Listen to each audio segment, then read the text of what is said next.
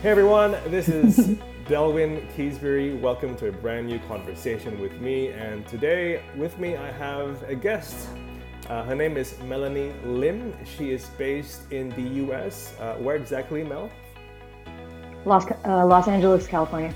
How this came about was that I've been doing a bunch of weekly I G conversations for roughly about fourteen weeks now. So I I kind of scan through and think through my, my networks and my circles of people with mm-hmm. interesting stories, and also about mm-hmm. topics which are relevant and would resonate with um, my circles and also the other person's circles. So, so far there's mm-hmm. been things like entrepreneurship, uh, creativity, music, sports, mm-hmm. uh, mindfulness, and I thought about um, comfort zones, because this is one I've not yet um, mm. tackled or, or discussed. And I thought, who do I mm-hmm. know who is in that space of either living outside or living, or having lived, uh, having had experience of living outside of the comfort zone, or even currently in the thick of it. And I thought about you. We've been in very similar circles um, back in the day when I was uh, heavily into CrossFit. And I believe, Mel, you were once upon a time as well. In the behind the scenes, I was asking you, what do you do, right? And then so you replied mm-hmm. to me that, Uh, dear Delwyn, I'm currently based in Santa Monica. I am a visual storyteller, primarily in the fields of photography and videography. Right, so yeah. in your own words, maybe spell that out to us. Like, what do you do as a visual storyteller? I, I run into a lot of trouble when I describe myself as a visual storyteller um, because no one knows what it is, and I'm not sure I know what it is. But I, I do know that I like those two words, so I combined them. So when I say storyteller, I, I what I really mean is just that I am, whenever I'm producing something, I'm looking for a very specific arc. Yeah. There has to be a beginning, a middle, and an end. Sure. And and so that forms a story. It doesn't have to be a good one. It just has to tell sure. a story. Yeah. Um, it has to have a journey yeah. that you can take people through with you. When I was a kid, I, I drew. I always, I was always drawing something, sure. and then eventually I picked up a camera, so I started taking photos, and then I bought a camera that I didn't know how to use. So then we're I figured teens? I might as well take we're videos we're with it. Pre-teens or um, the video component? Yeah, like when you first got that camera, or, or the, the the video camera. Um, so when I first got this camera that I didn't know how to operate, I this was actually only two years ago. Oh, okay, gotcha. So, so, so okay, so we're going, uh, we're not going, we're yeah. not going that uh, that far back then. Okay, gotcha. No, no, no. Well, leading up to that, I was playing with cameras that were super easy to use. Okay. They were all fairly straightforward. They had like those shooting modes, like yeah. sports modes and yeah. portrait modes, night mode, all yeah. that. And then I, a friend of mine was selling a Fuji camera that. Um, was completely manual. So there were no like modes yeah. to pick from. So you had to really understand what aperture was, yeah. um, exposure, what that does, and like how the different lenses mattered. And so the first month or so, I tried to take photos in the CrossFit gym I was working at, and every single shot turned out blurry. And I that had By, never uh, happened to me before. On purpose or unintentionally? Completely unintentional. I had no idea what I was doing. Uh, you're going for the um, action and motion type shot. I mean, I wish I could say that was the case, but to be honest, I think I was just so out of my depth with that. And I just immediately, like my heart sank. Yeah. I thought, I spent two grand on this and I don't know how to use it. Yeah. Oh my God. Yeah. And I can't return it because it's a friend's camera sure. that I bought. Like, it's not like I can go back to the store. Yeah. And so then I realized one day that I could take videos on the thing. Yeah. And I was like, well, if everything's going to turn out blurry, I might as well take videos. I like that. And so, I mean, creative problem solving is sort of the name of the game for sure. me. And so I eventually ended up getting into the world of video editing, and that opened up a whole different world of involving sound yeah. or the lack of sound yeah. or movements, but in stop motion. Yeah.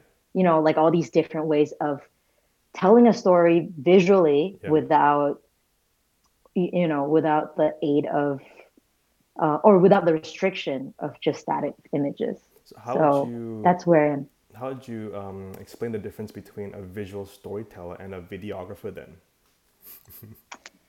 um, That's a great question. That would require me to know what a videographer does. And uh, I don't want to misrepresent whoever's a videographer who might be watching or listening. Sure. So yeah. I would just say that when I say that I'm a storyteller, it means I'm not tied to a medium. Okay. Gotcha.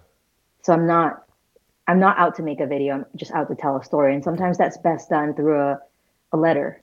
Mm. And sometimes that's best done through a, a video. Yeah. And sometimes it's best done through a meme. Yeah, yeah. Sure. And all of those things are just, to me, different vehicles that do the same thing okay. to different effects. Okay. And I'm, I'm not romantic about that. I just want to do the story justice.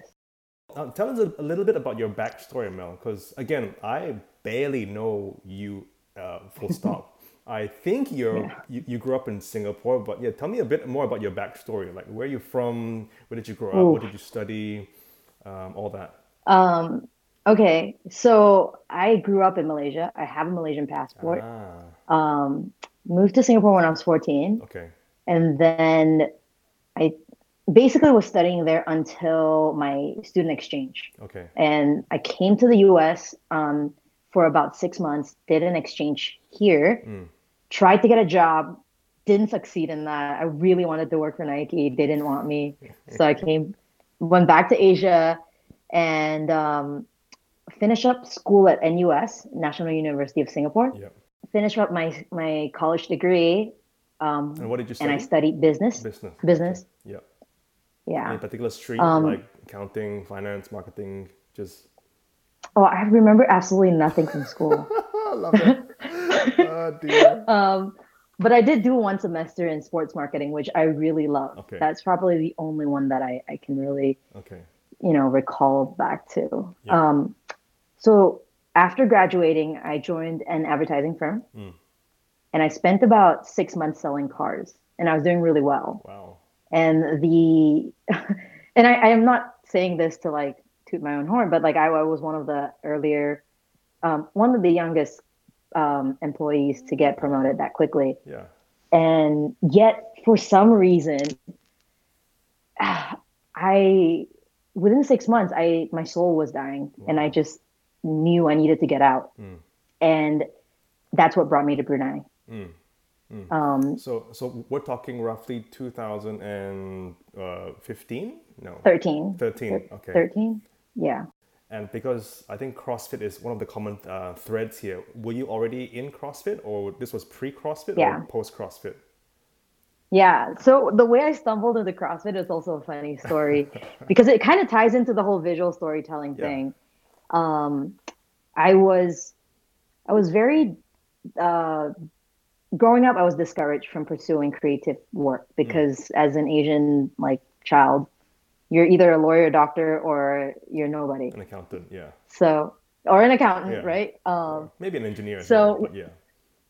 So when my parents saw that I was doodling all the time and that I was winning all these art competitions, they were like, "No, no, no, we got to stop this right now. Like, let's just like nip it in the bud." oh, and dear. so, and so I oh. actually stopped doing any creative work until, until I was in the U S. Yeah. And when I was in the U S, I got hurt pretty severely and I couldn't, so that was my first back injury okay. and I couldn't, I couldn't really um, walk okay. or do anything active. Okay. Um, okay. And in that time, I just had a lot of spare time. I just had a lot of time to think and yeah. just lay on my back. Sure. And that's when I started to rediscover Photoshop. Okay. And that was when I was eighteen. So. Mm. There was a whole black hole between like my between ages of like eleven to eighteen where I did no creative work at all. Mm. Never even thought about doing that as a as a way of yeah. living. Yeah. And then a catastrophic event hits. Yeah. Completely immobilizing me. And this was from sport or just from an, uh, a fall or something, an, an accident? Oh, this was from a deadlift. Oh, okay. So this is from like a sport-related injury. Gotcha. Yeah. And, ah, and yes. so that was when, that was way before I had any coaching. I yeah. was just in like the student gym by myself. Yeah. And that's when I realized I probably should find some help yeah. with like, you know, fitness. Okay. So once I recovered, people were talking about CrossFit a ton. And then yeah. that's kind of how I got back in. Okay. So those two are really interweaved in a sense. When one came in, the other was on the way out. Kind yeah. of. Okay, gotcha. Um, mm-hmm. Right. So today's conversation, the top, the topic of conversation is all about comfort zones, uh, living and stepping outside of comfort zones, living outside the comfort zones. So would you say that your, um, like, would you say like right now, I'm assuming you're still living outside your comfort zone, or have you found a bit of a new norm? Oh, that's a really good question. Um, and even to go a step back, like, would you say you're con- like, because it sounds like you've been in Malaysia, you've been in uh, Singapore, you've been in the States, back to Southeast Asia, and now again back to the States. Because mm-hmm. because in my mind, you, you're now outside your comfort zone. But but I think, and I think, like, this whole comfort zone thing started way back, you know, years ago. Or would you say that yeah. you're now outside your comfort zone? A bit of a subjective It's question, really though. Interesting. Yeah, I I love that you brought that up mm. because um, what I've had to understand, I had to redefine that concept of comfort a couple of times yeah. ever since I been out here, to be honest. Um, I left home about, well, left Singapore a year ago, mm. almost exactly. Okay. Um, and up till that point, I was pretty comfortable, yeah. even though the circumstances may look uncomfortable. Yeah. A, a lot of the things that I've been doing at that point of time, I was coaching CrossFit, I was teaching personal training, yeah.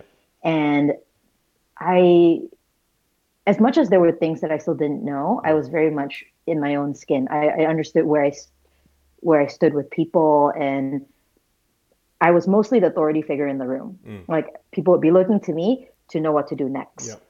And then I gave that all up a year ago to become completely new, and in jiu-jitsu terms, like a white belt all over again. Mm.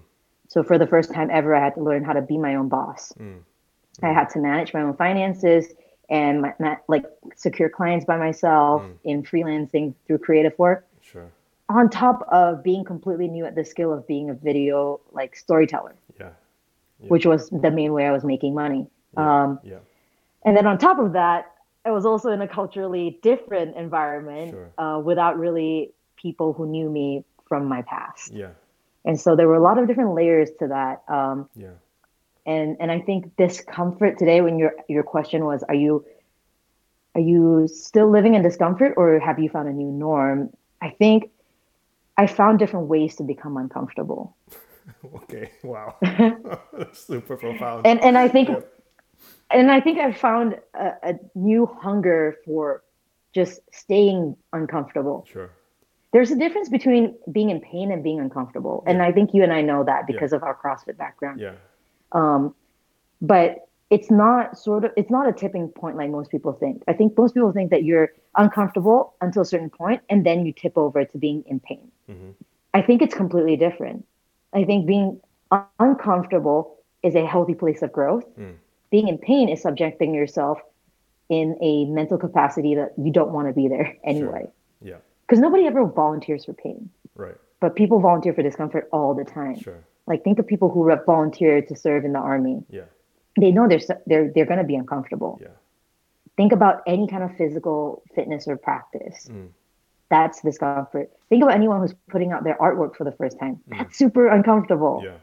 Think about any guy who's asking a girl out for a date. That's super uncomfortable. Sure. Yeah, and the flow like on all those places. Mm. No, sorry, I was, I was just going to say the, you. The, sorry, I was going to say the flow on to that uh, to your point, uh, Mel, is this mm-hmm. idea of growth, right?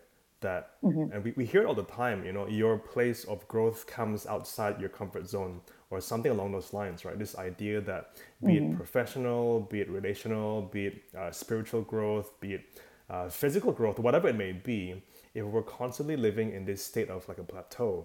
Versus yeah. trying new things, um, stepping away from what our body is used to, what our mindset is used to, what our, our behavioral patterns are used to.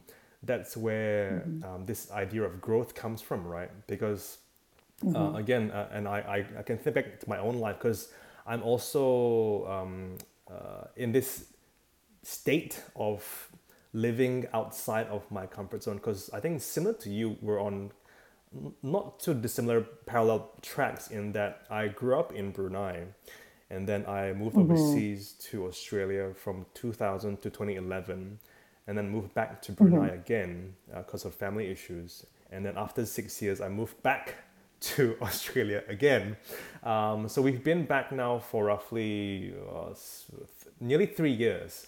And when you're saying things like having to restart, uh, reestablish yourself, whereas once mm. upon a time everyone knew you, they, they looked up to you, whereas, versus now it's in a diff- it's a in a different cultural place, um, different pro- professional setting, all those different things. So all those things resonate with me.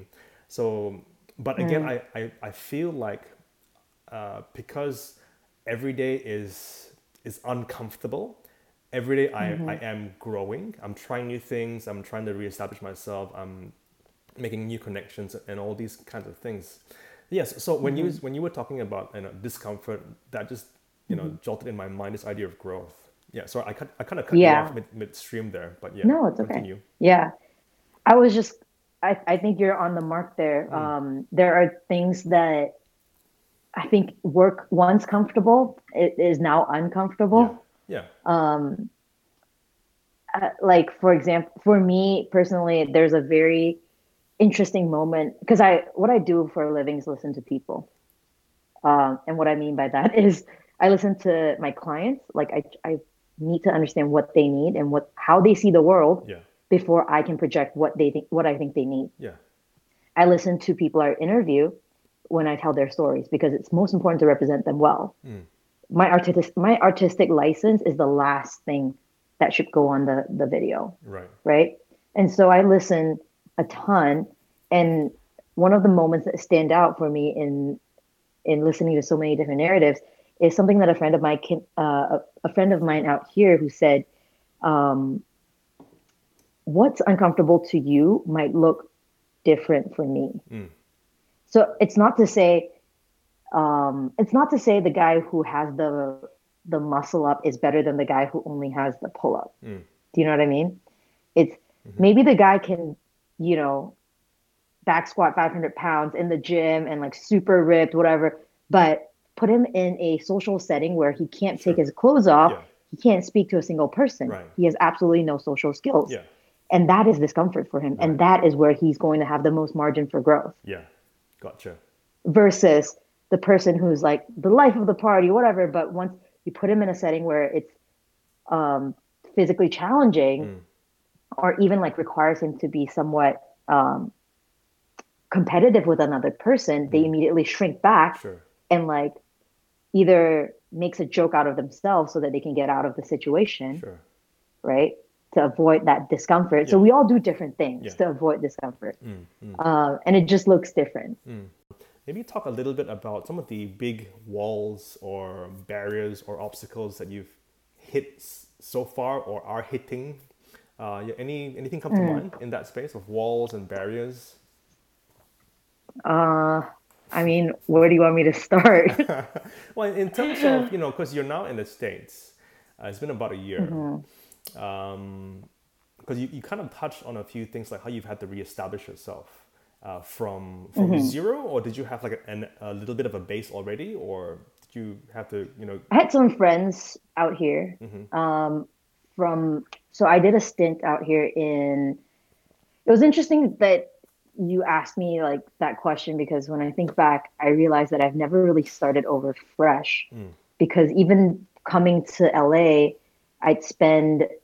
I spent a, a, a month out here last year. Okay. And that was sort of the catalyst to creating um, the Deuce Diaries and kind of catapulted me onto this journey of making videos mm. and storytelling through short form um, content. Yeah. Um, and so when I, when I decided that this was where I was going to move to, mm. it wasn't, it wasn't completely blank. Okay.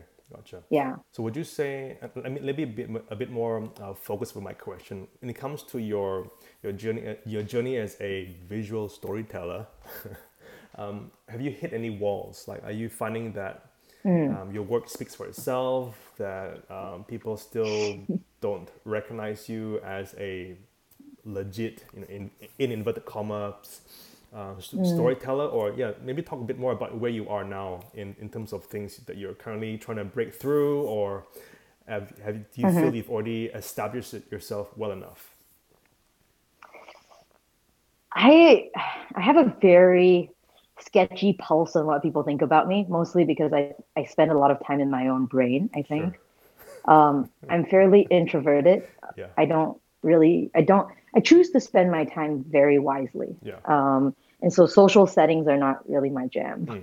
which means I don't know what people are talking about me, sure. uh, okay. in terms of what I do. Um, but I will say that the the journey has been interesting. Yeah.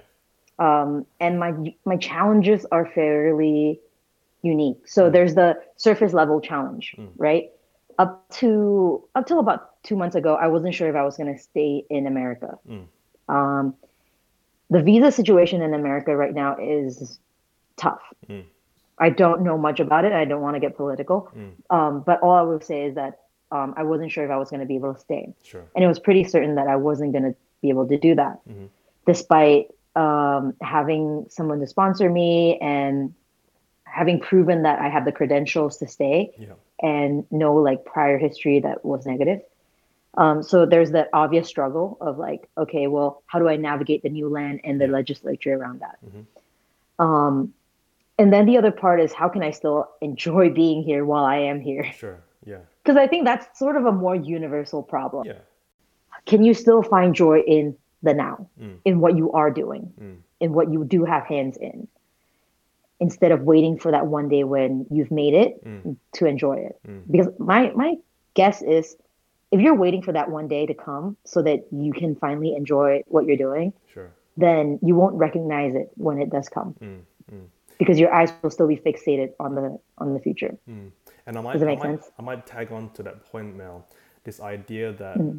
uh, it's one thing to, you know, be kind of wild-eyed and what was the saying, bright-eyed and bushy-tailed, and kind of chase mm-hmm. after our passions, uh, our, our little passion projects or hobbies, uh, mm-hmm. versus doing something and saying, look, we're all grown-ups here and we gotta find a way to make this work, that is, how do we mm-hmm. uh, make money and monetize our passions, right? Versus, let's just go from discomfort to discomfort to discomfort, just yeah, for the for the sake of growth, yeah. versus being grown up and really pragmatic about it. Because that's something that I've had to learn uh, the hard way a few times now. Because I've had a few failed startups where yeah, I want to launch a new um, the, the competitor to Nine Gag. You know, those kinds of little ideas. Where al- along the way, I've had these all these little, different projects that I've started and have you know yeah. have gone uh, belly up. Um, versus what I'm doing now, where I'm kind of merging what I enjoy doing, which is public speaking, teaching, educating, mm-hmm. and making a living, uh, making a good living out of that as well. So I think, again, to your point about hitting walls, for the listeners and the viewers, it's really important that we um, th- that we view this phase, this journey of growth through that grown-up lens as well, right? Because it's one thing to be Uh, super artsy and subjective if you've got lots of money behind you, versus if you have to make a living for yourself. Let's be grown up about mm. it. Mm. Yeah. Mm. And to be honest with you, the people who hurt in that process, if you don't embrace the side that, uh, let's be let's be really candid, like it's the money side of it, right? Yeah. Like being a creative is super fun yeah. until you have to talk about who's paying for it. Exactly. Yeah. And it's usually mom and dad. Yeah. Right? Yeah. One of the hardest phone calls I've had to make while I was out here is to call home and tell my dad that I need money. Yeah. And it's almost as if I was feeding into their fears of me being a starving artist. Sure. Yeah. And it took a lot of humility mm. um, to realize that it's not, it's not wrong to ask for help. Mm. But you need to know what you're doing with that help. Mm. That's being accountable. Sure. That's being a good steward of the stuff that you've been given versus yeah. squandering it away and asking for handouts. Mm. Um, and the second thing is, I think there's a level of courage that is required to really go into like the stuff that you are afraid of. Because mm. nine out of ten creatives that I talk to will say things like, I wish my skill was better. I wish I had more contacts. I wish I could work with cooler clients, mm. right? Um, and the thing is, I think a lot, what a lot of people are not addressing, or at least in the people that, in the sphere that I've been running into, is nobody wants to talk about how to be a, a better business person. Yeah. Yeah. Exactly. Because it's not somehow a dirty word. Yeah. But how unfair is it to mom and dad? Yeah, exactly. Right. Um, and, and so I've had to learn the hard way to have all these conversations of like, it's okay to ask for money, mm. right? And it's, you, if you're going to ask for what you want, you've got to be ready for someone to say, to ask for what they want too. Mm. Yeah. Right. And, mm. and not to be too artistic about it and yeah. say, oh, I won't compromise my moral behavior. Like, this has nothing to do with your, your artistic sense, right? Like, we're not yeah. insulting that, yeah. right? The fact that they're already having this discussion with you means they're a fan. Yeah. And I think that's important to remember as yeah. like anybody who works in the creative field or who feels like their morals might be compromised because they take money. Mm. I just don't think that's true. Mm, mm, mm. I think there can be a very healthy symbiotic relationship between an artist and the buyer. Yeah, yeah. And, and again, this, this that'll flow in, into that whole idea of value and perceived mm-hmm. value, and how do we actually not just make what we want, but create something that mm-hmm. the customer wants as well, right? That's what bringing value through art is, yeah. right? Mm. If it's just pretty and it sits there, then how many people really in the world could benefit from that? Mm. Yeah. Like, and why are you making it if, okay, it's great if it makes your soul happy, but can it do more than that? Mm. Are you capable of more, yeah. right? Mm.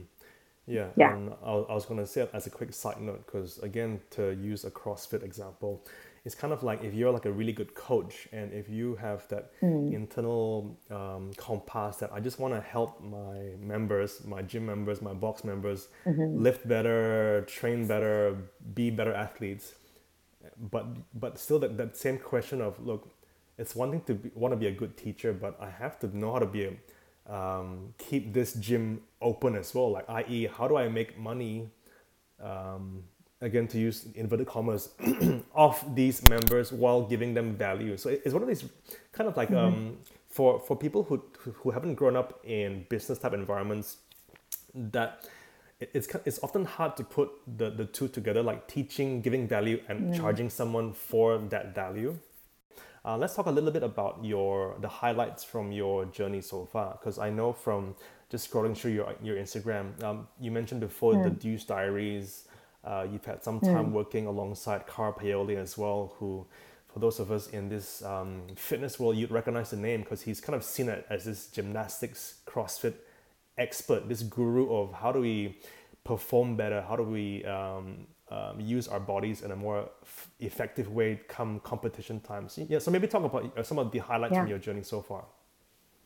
Yeah, um, I've honestly, I think I got really lucky mm. because when I decided to uh, uproot from Singapore and like do this crazy trip, yeah. I didn't really didn't really know where I would land. Yeah. But what I did was I sent out a bunch of emails to people that I looked up to. Sure.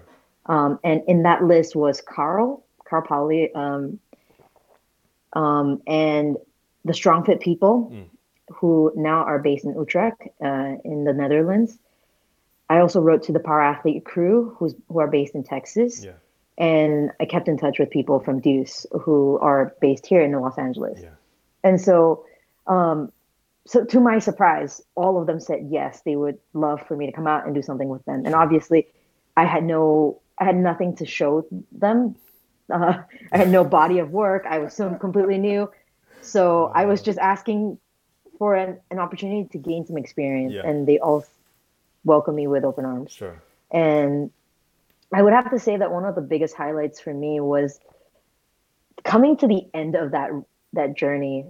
Um, and it, it's weird because like we're talking about comfort zones and we're talking about highlights, and you would think that both of those things would coexist. Like you're surely you must be happiest when you are most comfortable. Mm-hmm. And it was actually the exact opposite. Like I was, without the level of discomfort that I was in, mm. I wouldn't have had that experience of joy and happiness.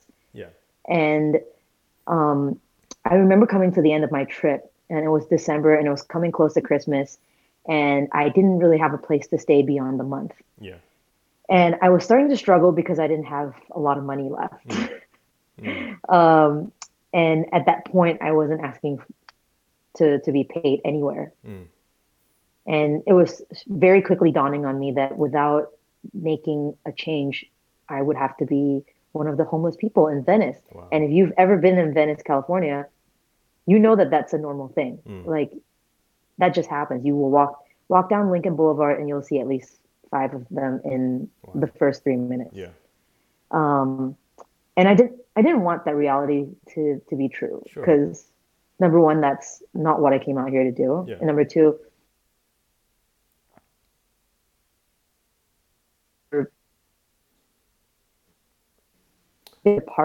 I lost you for about oh, fifteen shoot. seconds there, Mel. Okay. Well, I just said I, that wasn't a reality that I was hoping for myself. Okay. And so I had to, again, like I said, humble myself and ask for help. Okay. And I think because because of how often I stay in my own head, I have these scripted ideas of how much people are willing to help me. Sure.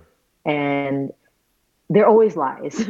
For some reason, I've convinced myself that no one wants to help me. You have to do do this by yourself, um, or else you're weak, or you're like you know a burden to people. Yeah, it's a bit but, of a, it's a bit of an Asian mindset. I feel like there's this thing about asking for help, right? Whereas I feel when I'm dealing with my my um, my local counterparts here in, in Australia, everyone's very mm-hmm. happy to just to uh, ask for help, and um, yeah. there's no stigma attached to like, oh, oh, so and so asked for help. There's no, none of that, right? Mm. Right.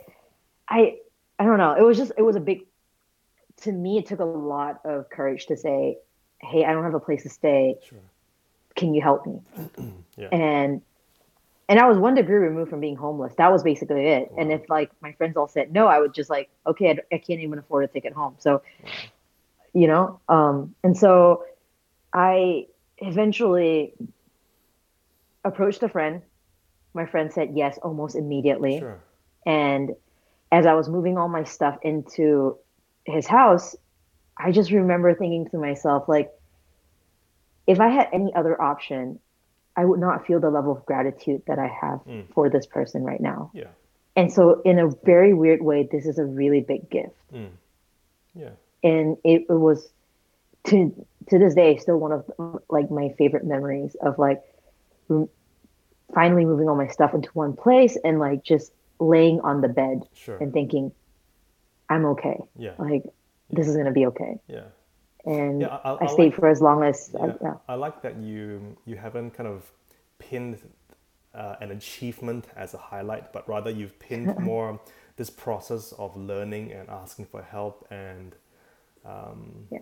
um, you know, finding out that actually, yeah, I, I do have people backing me in this journey as your highlights. I, mm. I, I, I like that, Mel.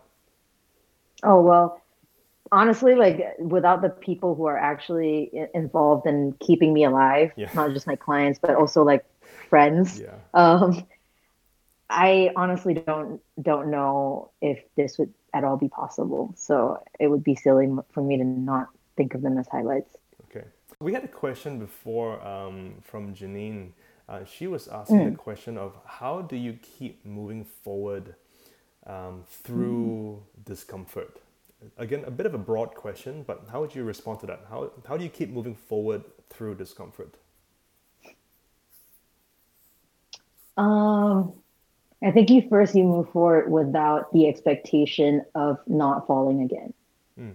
Because I think a lot of people think that when you move forward, you're not supposed to make the same mistake again. Mm. And truth be told, you will. yeah. It might just look different the sure. next time. Um, yeah. But I, I have this really interesting saying that I haven't heard at many other places, which is to fail upwards. Mm. If you're going to fail, you make, make sure you get something out of it yeah. um, to like at least learn something in the process. Mm. So yeah. have you ever heard of the concept of novelty search? No. Novelty search. Okay, so yeah, can I go off on a little no, short no, please do. tangent here? Okay, so when when the scientists were trying to create robots that walked, they tried to program robots in a way that mimicked humans walking, but they realized that very very quickly that is impossible because of the complexity of the hips. Sure. So instead of just programming the robots to go one foot forward followed by another, because every time they did that, they just face planted and ate shit. Mm. Um, they uh, they reprogrammed the robot to conduct what is called a novelty search, which is that every time it did it did the experiment, it has to do something different. Right. The variable has to be different. Okay. And so with that, they finally just created a robot that learned how to walk. Sure. Because something that is so human, something that's so innately, because if you think about it, no other animal, like not, I don't want to, I might have to be fact checked on this one, but like very few other animals on this planet are bipedal. I'll, I'll mark for edit right? in the podcast, remove this portion. Right.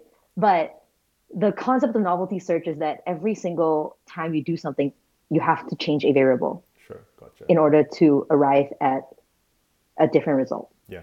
And so even if you have gotten the result that you wanted, just in case that was by fluke, yeah. you still do something different every sure. time. Mm-hmm. And yeah, so I like that. in in my opinion, instead of thinking about life as a linear progression towards something and that you course correct to go back to norm, mm.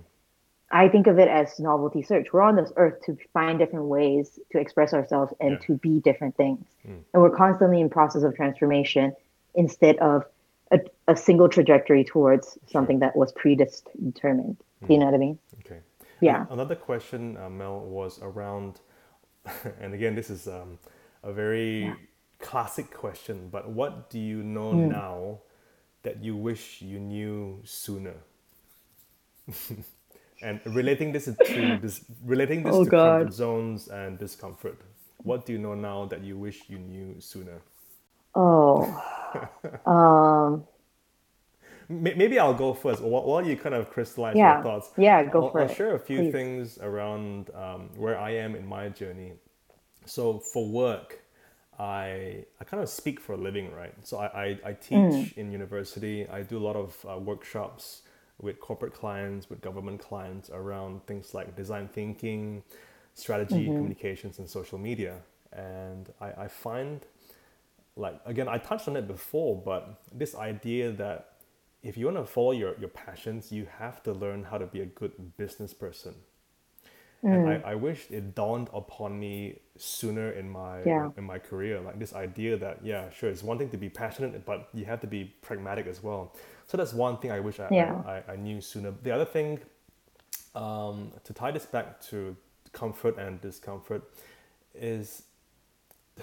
Again, this is this will sound rather cliche, but mm-hmm. just to not care about what people think about what about who you are and what you do. And this is a really hard one because all of us instinctively mm. and by nature we want to uh, please our audience, yeah. please our family. Um, but you know, in this uh, journey of growth, right, there's going to be so many moments that I found where. Um, there, you know, out of say a hundred, uh, if there, if we're talking about a hundred steps, one might be a highlight, but there will be ninety-nine lowlights, mm-hmm. and just to be okay with those ninety-nine moments of lowlights, right? That, uh, yeah. you know, everyone's thinking, oh, you know, he's over there, he's trying to do new things, he hasn't quite made it yet, versus yeah. kind of, um, tuning those voices out, be it in your head, be it. Um, actual yeah. voice, voices. But I've also found another another thing that I, I know now that I wish I knew back then was this idea that actually um, everyone wants you to succeed versus yeah. people wanting you to fail or thinking you're good. failing. So it's, it's a real, it's a subtle mm-hmm. thing, but I, I found that as I'm on this journey of, of growth and entrepreneurship, um, people want you to succeed versus people mm-hmm. judging you thinking that you're not making it. You know, so, so those are yeah. some things that I, I, I think about when I think about what what do I know now that I wish I knew back then. Yeah, I like that a lot. Yeah. I can resonate a lot with that, especially the the whole like people wanting you to succeed yeah. part, because that has been one of the biggest discoveries for me, that collaboration is art. Like it is part of mm. the nature of art, because you can't be an artist without your ingredients, and someone has had to make the paint. Sure. Someone had to create Photoshop. Some like all of this is still a grand collaboration yeah. at the end of the day, yeah. even if you don't acknowledge it. Yeah. Um, but I think to answer that question more succinctly, for me, it would be that it's okay to say no. Hmm. Yeah. It doesn't, it doesn't make you less valuable. Yeah. I like that. It doesn't make you less loved. Yeah. And actually it's very healthy for you to acknowledge that some things are just not for you. Mm. Um, and for me, I had to learn that the hard way, just because drawing boundaries have never been my strong suit. I've always kind of depended on work to find belonging, yeah, and to find just value and worth. Mm. And, and so learning how to say no and not have it eat at my soul at the middle of the night saying, oh no, I'll never get hired ever again. Right. Um, is it's ter- it was terrifying, mm. but it was a necessary step, because I think at the end of the day, you're doing that person justice and you're freeing them up to go and find yeah. someone who can actually represent them well. Yeah. And it's having enough security in yourself to know, mm. hey, there are some ways that are not meant for me. Mm. And that's okay. Mm. I'm just going to wait. Mm. I'm just going to keep looking at the sunset while it happens. And there's a lot of power yeah. as well when we give someone a really clear answer, yes or oh, no, yeah. versus let me get back to you and, you know, tiptoe mm. around this idea that I don't want to hurt their feelings, therefore I won't say no, but I won't say yes. And which kind yeah. of um, jams up their um, their forward trajectory as well, versus mm-hmm. no, no, or yes, yes, yeah. So there's a lot of power. In, so why do you think people, why do you think people struggle with that? Of, of, of saying no or saying yes or not giving an or answer? having of yeah of, of deciding or just because I think we see this in the Netflix generation too, because we spend thirty to forty minutes looking for an episode to watch, and then by the time we're done searching, we don't have time to finish the episode. Sure. Yeah. Like no one wants to commit anymore. No one wants to say yes or no. Mm. No one wants to R S V P. We all just kind of want to sit on the fan- fence and mm. see what we feel like doing at mm. the end of the day. Mm. So um, what, why do you think that is? You know, I, I this is a wider topic because um, one of the things I teach around is culture uh, and cultural mm-hmm. intelligence, right? Um, so so there's uh, there, there are two big theories, uh, you know, proven theories. Um, classic frameworks of viewing culture around what is known as high context and low context cultures. So low context cultures, uh, generally speaking, are Western type cultures, America, the U K, mm-hmm. you know, Europe, um, Australia, versus high context cultures, a lot of Asian type countries. So in low context mm-hmm. cultures, it's a lot more transactional. Um, mm. my, my yes means yes, my no means no, because it's mm-hmm. when we're discussing um, something, it's between you and me, versus in a high context culture, it's not mm. just you and me, but it's our the village around us as well, the suburbs, our family, mm. you know, our grandma might have been buddies uh, uh, with, uh, with your grandpa back in the day, therefore I don't give you a no because we were family friends from back then. So I think right. it's, it's a big topic, right? And I think that's part of this D N A, this mindset that we've, that we've uh, been born into around uh, make sure you don't tell someone no straight away because you don't want to hurt their feelings, you don't want to embarrass them. So I, I think that's part right. of it, but also uh, right. to, your, to your point around um, this fear of losing out on future opportunities, right? Or if I say no to mm-hmm. this client, he or she may not ask me again. Mm-hmm. So it's mm-hmm. it's, a, it's a big topic, but yeah, those are some thoughts around why I think people have trouble saying no. Yeah, mm. that's real. Mm. I mean, that cu- cultural aspect mm. of it, I've never considered. Mm-hmm. I've got a few more questions before we wrap up. Um, and this is a big one, Mel. mm-hmm. And try and maybe be more uh, brief with, with your answer, which will be hard, but why okay. do you do what you do? It's a big why question. Mm-hmm. Um, why do I do what I do? Uh, the very honest answer to that is that I was, I think I came to re- realize when I was about twenty-two that what I want to do with my life is to help people be seen and heard. And what that means is to give voice to people who are voiceless, and that can be literal, like people who literally cannot speak for themselves, yeah. or people who have not had the spotlight before right. because they don't look a certain way, or they don't um, have the right context, um, or their story just isn't appealing enough for mainstream media. Sure. And that's why I favor short form content. That's why I love social media. I know it's done a lot of harm for like cyberbullying and all these other things, mm. but I do think that there is a lot of power in it. Yeah. The fact that it can cyber, you can cyberbully means you can also do a lot of good change with that too. Yeah. So um, when I was about twenty-two, that those words were spoken over me by a really good friend that that is my gift mm. to help people feel seen and heard. Um, whether that's through what I make with my hands or by sitting with someone and actually listening to their story. Mm. I think that's what I, I was meant to do with my life. So that's great. That's why I do what I do. That's great. Because I, I wasn't sure how you, you would answer that question. So I was, pre- I was, I was kind of prepared to ask you a few more whys, because if you were saying, oh, yeah. I just enjoy, you know, the, the, the art form of creating, I was going to ask another why, mm-hmm. but you kind of cut straight to the essence, which I'm well done, Mel. Wasn't expecting such a, well, honestly, such a, such it's, a good answer.